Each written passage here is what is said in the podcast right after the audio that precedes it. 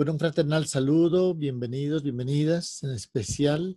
Em, Luana, eh, bienvenida. El tema de hoy, la meditación, un tema que parece esotérico, parece reservado a gente espiritual de monasterio, y sin embargo, pues eh, lo vamos a mundanizar. ¿Qué te parece si hablamos mundanamente la meditación, Luana? Bienvenida. A mí mi palabra favorita es mundana, Chamalú. Yo siempre me considero una persona espiritual, tuve esa búsqueda de espiritualidad, pero contigo realmente pude ejecutarla porque tú la mundanizaste. Creo que la espiritualidad, si no es mundana, no es espiritualidad. Y la meditación se ha vuelto tan divina, tan esotérica y tan allá arriba que por esa misma razón muy pocos pueden, pueden aplicarla. Así que comienzo a que me rompa con esta pregunta, Chamalú. ¿Es necesario que meditemos?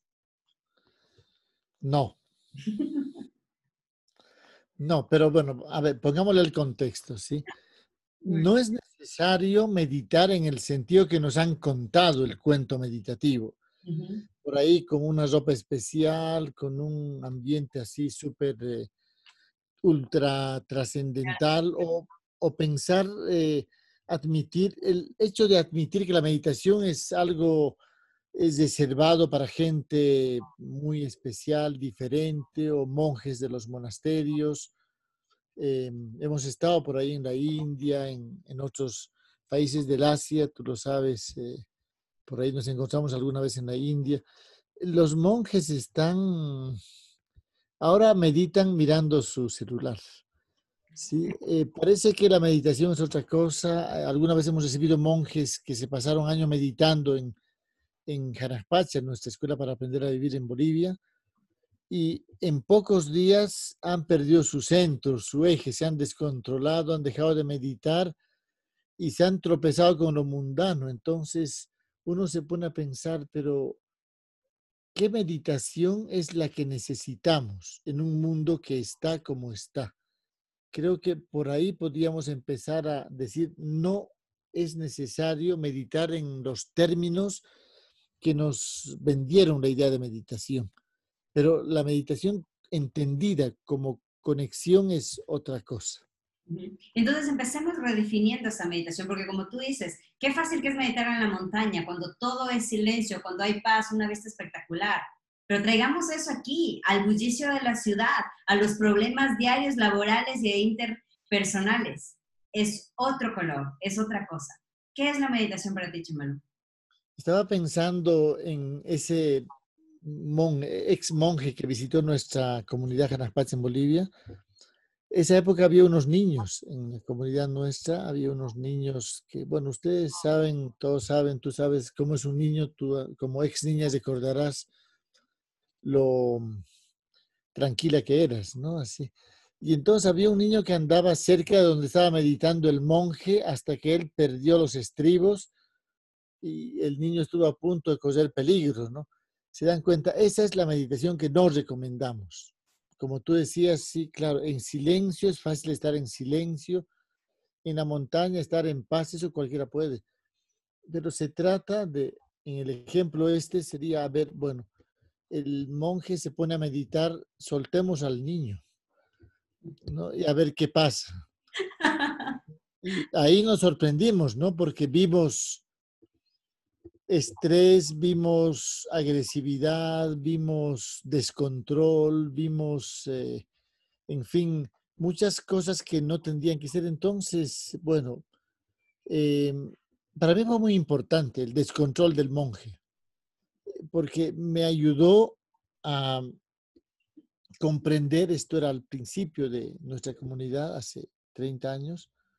Yo comencé, la primera vez que escuché hablar de meditación fue a un maestro de la Gran Fraternidad Universal, los que enseñan Hatha Yoga. Entonces empecé haciendo yoga, aprendí a meditar haciendo yoga al principio a mis 15 años, después me volví loco. Luego busqué un, un abuelo, en fin, pero mi primer aproximación a la meditación fue a través de la modalidad yoga oriental, la India. Eh, entonces aprendí lo mismo que casi todo el mundo y después desaprendí. Em, luego me encontré también con la meditación trascendental.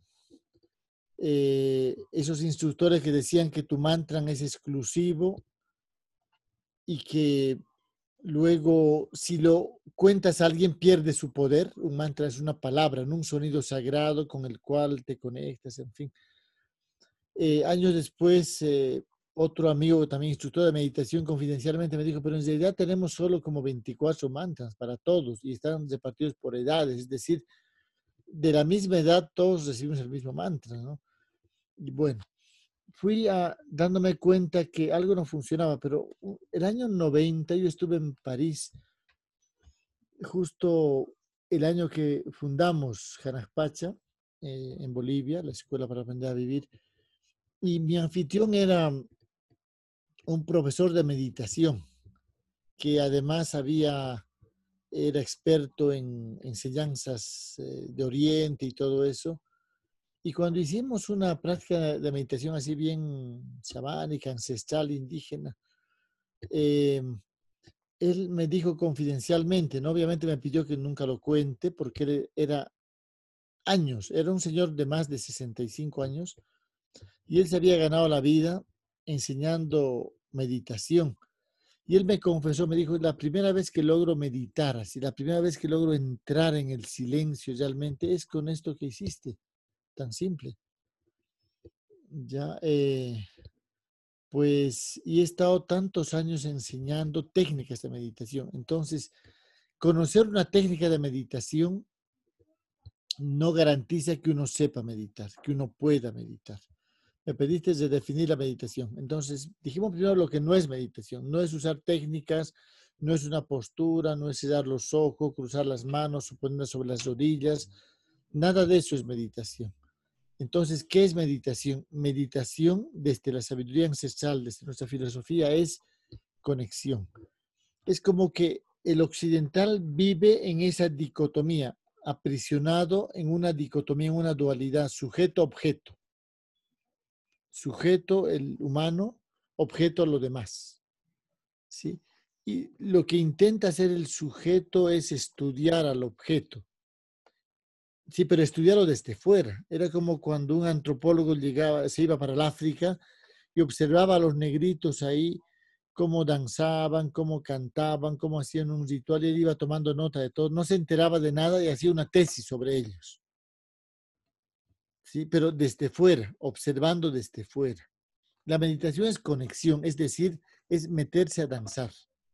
Cuando ese antropólogo siguiendo quizá un impulso instintivo básico, se olvidaba de lo que era, de lo que creía que era, dejaba los apuntes, dejaba al licenciado en antropología y se convertía en uno más de los que estaba danzando, comenzaba a entender lo que estaba ocurriendo. Eso es meditación. Meditación es la superación de la dualidad sujeto-objeto. Meditación es saborear la unicidad. Meditación es conectarse y desde la conexión podemos eh, pues acceder a otras cosas. te conectas para... Nosotros hablamos entonces de meditación, es ir de camping a la zona de conexión. Eso es meditación. Me encanta. Y hay algo que tú también mencionas, es meditar es convertirte en lo que estás haciendo. Y cuando haces lo que amas, en realidad estás meditando. Entonces un pintor se conecta con su arte, se convierte en su arte. Y yo creo que esto va a funcionar también con el propósito, porque realmente es como un lobo marino. Cuando está fuera del agua, en las piedras, es tan torpe, es tan inútil. Uno le ve caminando y le da desesperación, a mí me da ganas de cargarlo y ponerlo en el agua, porque es como si no pudiera caminar, es, demasiado esfuerzo para él.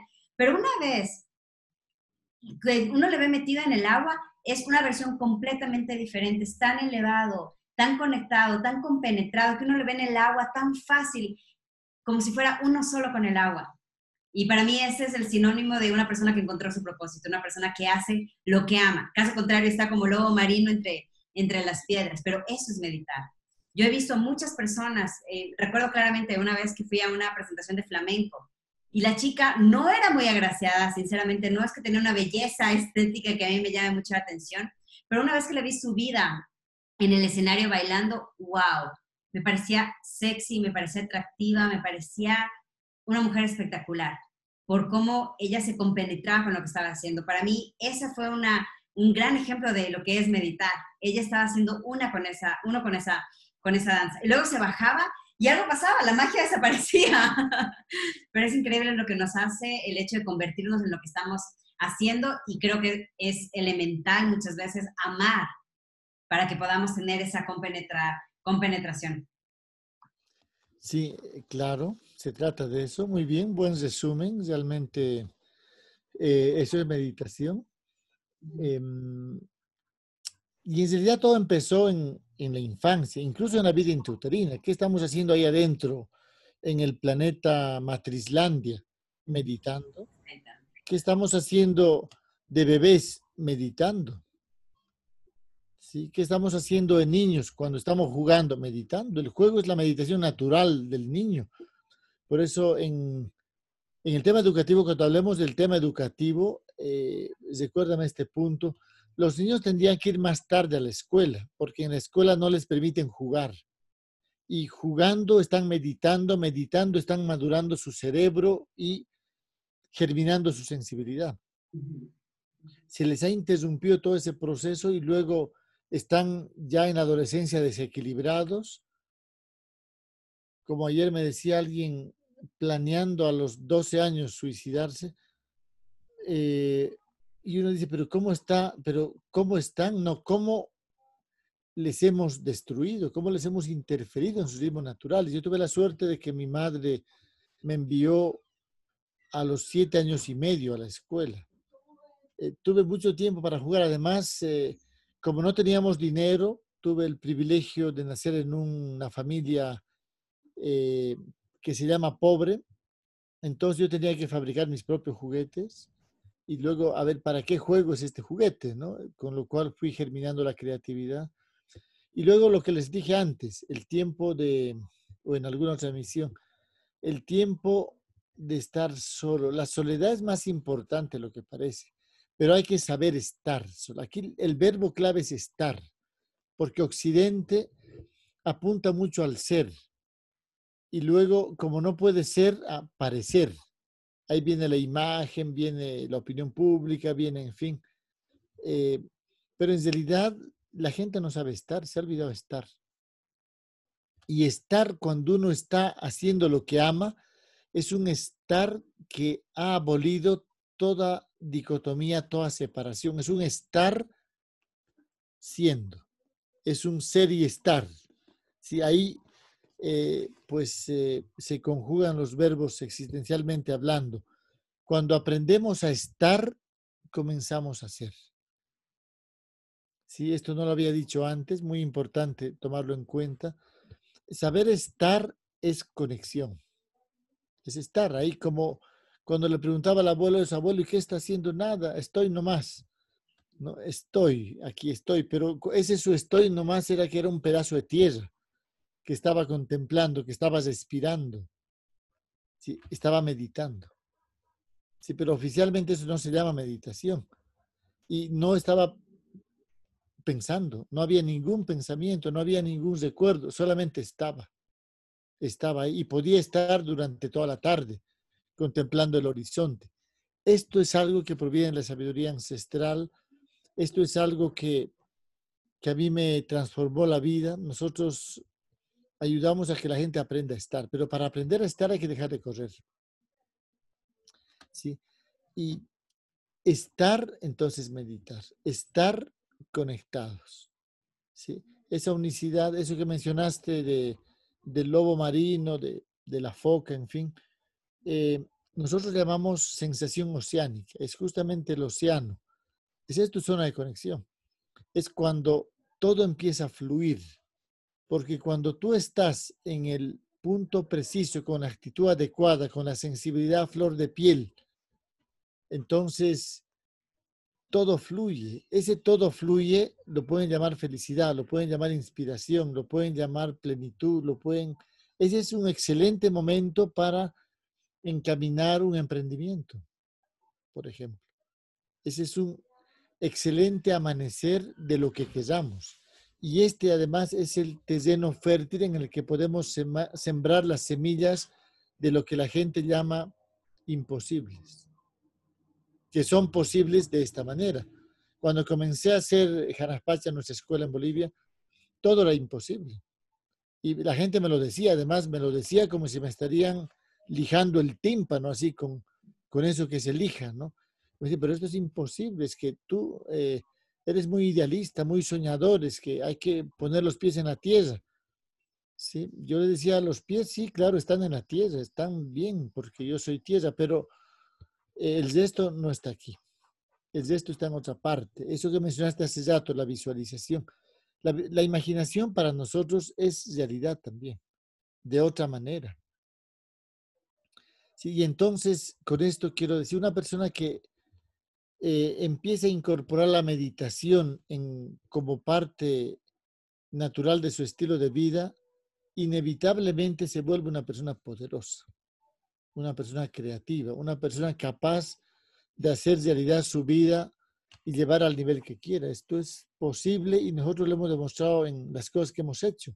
Teníamos todo en contra y sin embargo, eh, pues fuimos, incluso estaba recordando esta mañana una persona que me dijo, em, yo siento que esto no se tiene que hacer, me decía Chamalú al principio, hace 30 años, porque hay demasiados obstáculos, hay demasiadas barreras, hay demasiadas adversidades. Yo creo que esto es una señal de que no se tiene que hacer. ¿no? Y ese tipo de explicaciones, tú sabes, no son compatibles con, con el paradigma que proponemos. Esa persona fue expulsada inmediatamente. Años después me encontré con ella eh, y había visto las fotos de lo que hicimos. Y me dijo, discúlpame, yo creo que como mucha gente confundo lo que siento con lo que pienso, con mis miedos y, con lo que me han enseñado. Sí, entonces creo que esto es una buena noticia. Eh, realmente lo imposible es posible, pero hay que cumplir algunos previos y aprender a meditar es uno de ellos. Y algo que a mí me sirvió personalmente para, dejar, para empezar a amigarme con la meditación y no verla como una obligación o ah, tengo que meditar y 10 minutos al día, 20 minutos al día y tiene que ser de determinada manera, es dejar de verla la meditación como un medio para un fin. La meditación es el fin en sí mismo. Yo medito porque quiero meditar, porque amo meditar, porque me gusta meditar. Entonces, así lo hago por el placer de hacerlo. No medito porque voy a visualizar para crear mi realidad. No medito porque quiero manejar mis emociones. No medito porque quiero ser poderoso. No. Medito porque quiero meditar, porque me encanta estar en el presente, porque me encanta conectarme con esa, con esa parte de mí. Y eso a mí me ha ayudado personalmente a simplemente hacerlo porque me divierto. Y es un momento de fiesta conmigo misma donde guardo silencio y wow, termino Mm, con más energía y más felicidad y más paz también. Definitivamente, ¿no? Es que esa es la meditación, ¿no? Creo que está muy bien todo esto, pero recuerda, fíjate cómo, eh, cómo costó al principio, cómo le cuesta a la gente cambiar la definición de meditación, ¿no? Es como que han venido, nos han puesto el concepto de la meditación y nos los han clavado. Nos los han puesto ahí y uno tiene que sacar todo eso. Y entonces a mí me suelen preguntar siempre, ¿no? ¿Y usted cuánto tiempo medita al día? Pues eh, la meditación no ocurre en este tiempo. Los, los términos griegos cronos y kairos son excelentes para explicar esto. Cronos es el tiempo medible, lineal, cronométrico, cuantitativo. Kairos es el tiempo cualitativo, no medible. Yo suelo recordar siempre esa vez que me quedé en, atrapado en un ascensor en, en Australia, en un ascensor que subía y bajaba. Así. No se podía abrir la puerta y no se podía detener. Y yo creí haber estado como una hora o una hora y media ya. Eh, y luego en tiempo, ese era el tiempo Kairos, pero el tiempo es reloj 15 minutos. ¿No? ¿Cómo se distorsiona? Son, es otro tiempo. La meditación auténtica no ocurre en el cronos, por tanto, no importa cuánto tiempo reloj medites. Puede ser cinco minutos de conexión total, ¿sí? o puede ser que estés eh, en una actitud meditativa haciendo una caminata por ahí, por un parque, por un bosque, por una montaña, y donde todas las horas que estás estás meditando, pero estás caminando, pero estás meditando, es una meditación. Entonces nosotros hablamos de actitud meditativa, más que meditación como tal porque es una predisposición que incluye que tú te conectas, que tú estás presente. En definitiva, quien medita es la presencia, la presencia tuya que está presente en tu presente, pero al mismo tiempo está consciente que el presente es un flujo, que es un devenir. Mucha gente nos molesta con esto y este es un tema también para que lo hablemos en algún momento, en otra emisión. Eh, se consuela con el no, es que yo vivo el momento, pero sabes que el momento es un flujo, el momento es un movimiento. No puedes tú instalarte en el momento como si el momento fuera algo estático, como si fuera un terreno, así un lote vacío al lado de tu casa y allá pones tu, tu carpa. En el fondo el presente no existe. Entonces, ¿qué es meditar? Es estar en el presente, sí, pero el presente es un caballo que está galopando. Entonces, meditar es convertirse en el movimiento del caballo que está galopando. Cuando tú estás en el caballo, tus movimientos son los movimientos de él, hay una fusión, no se va forzando nada y empieza el placer. Y cabalgar a caballo puede ser la imagen preciosa del volar, pero cuando esto ocurre, el placer ocurre cuando tú y el caballo han pasado a ser una unidad sino cuando tú estás, se mueve para un lado y te resistes, no sube, baja, no, tú, cuando tú te fusionas. Entonces, hablar de meditación es, por un lado, hablar de conexión, por otro lado, es hablar de algo que amas hacer. El placer es un ingrediente fundamental de la meditación, entonces se puede meditar cantando, danzando, haciendo lo que amas. Sí, y hablar de meditación es hablar de unicidad, abolición de la separación. Entonces ya no es el sujeto que está sentado en la arena de la playa mirando el mar, intentando no pensar, y pasa una gaviota y le distrae, ¿no? Y aparece una canoa y le distrae, en fin, y sí, en realidad meditar es convertirse en el océano que estábamos contemplando al principio. Y eso está al alcance de todos, es solo cuestión de aprender, es justamente lo que vamos compartiendo en, nuestros cursos, en la membresía que estás anunciando y en todas las enseñanzas que, compartimos. Y sentirte en la libertad de elegir cuál es la meditación para ti, que para ti es efectiva. No es postura mm, o fetal o en flor de loto o repitiendo un mantra, es la que a ti te conecte más. Pero la mía es activa, es eh, danza y mientras más frenética, mejor. Cada persona tendrá su propia, su propia manera y sentirte sentir que puedes utilizar tu libre albedrío respecto a esa estrategia también. Y una vez más, si estás interesada en que probar diferentes tipos de meditación y tener esta guía espiritual para un crecimiento más mundano, más simple, más divertido, la membresía Musa es para ti. Si quieres saber más información, únete a la lista de espera de, en larevolucionfemenina.com barra diagonal Musa, donde vas a poder profundizar y tener la guía de Chamalú cada día, cada semana, cada mes para tu crecimiento espiritual. Chamalú, bueno, creo que hemos, seguramente se quedan con ganas de más, pero creo que compartiste muchísimo, muchísima sabiduría en este, en este episodio, así que muchas gracias. Bueno, también gracias a ti, a la gente que nos ha escuchado. Sí, en realidad creo que soy la primera persona que se queda con ganas de más, ¿no? Porque esto apenas comienza, menos mal que habrá oportunidades de encuentros, profundizaciones y bueno, eso estamos. 40 años después nos hemos sentado así al filo del tiempo, justo ahí en el límite, un poquito más y ya no hay nada, para decir, bueno, ahora lo que toca es compartir y lo que estamos haciendo, lo que estamos abriendo y es todo esto que menciona Luana, es justamente las distintas eh, formas en las cuales eh, quienes nos escuchan pueden acercarse y acceder a todo esto que es sin egoísmo, eh, pues eh, lo vamos a ir entregando porque pues estamos transitando ya el, del otoño al invierno de nuestra vida y pues los ciclos se cierran, eh, las ruedas ingresan a otros niveles y uno tiene que estar consciente también que estamos transitando con la fugacidad a nuestro lado ¿sí? y, la muerte guiñándonos, así como diciéndonos vive, vive. Y creo que la mejor manera de, de vivir esta etapa es compartiendo las huellas que otros dejaron en nuestra conciencia. Gracias por su tiempo y nos encontraremos en la próxima sesión. Gracias. Un abrazo.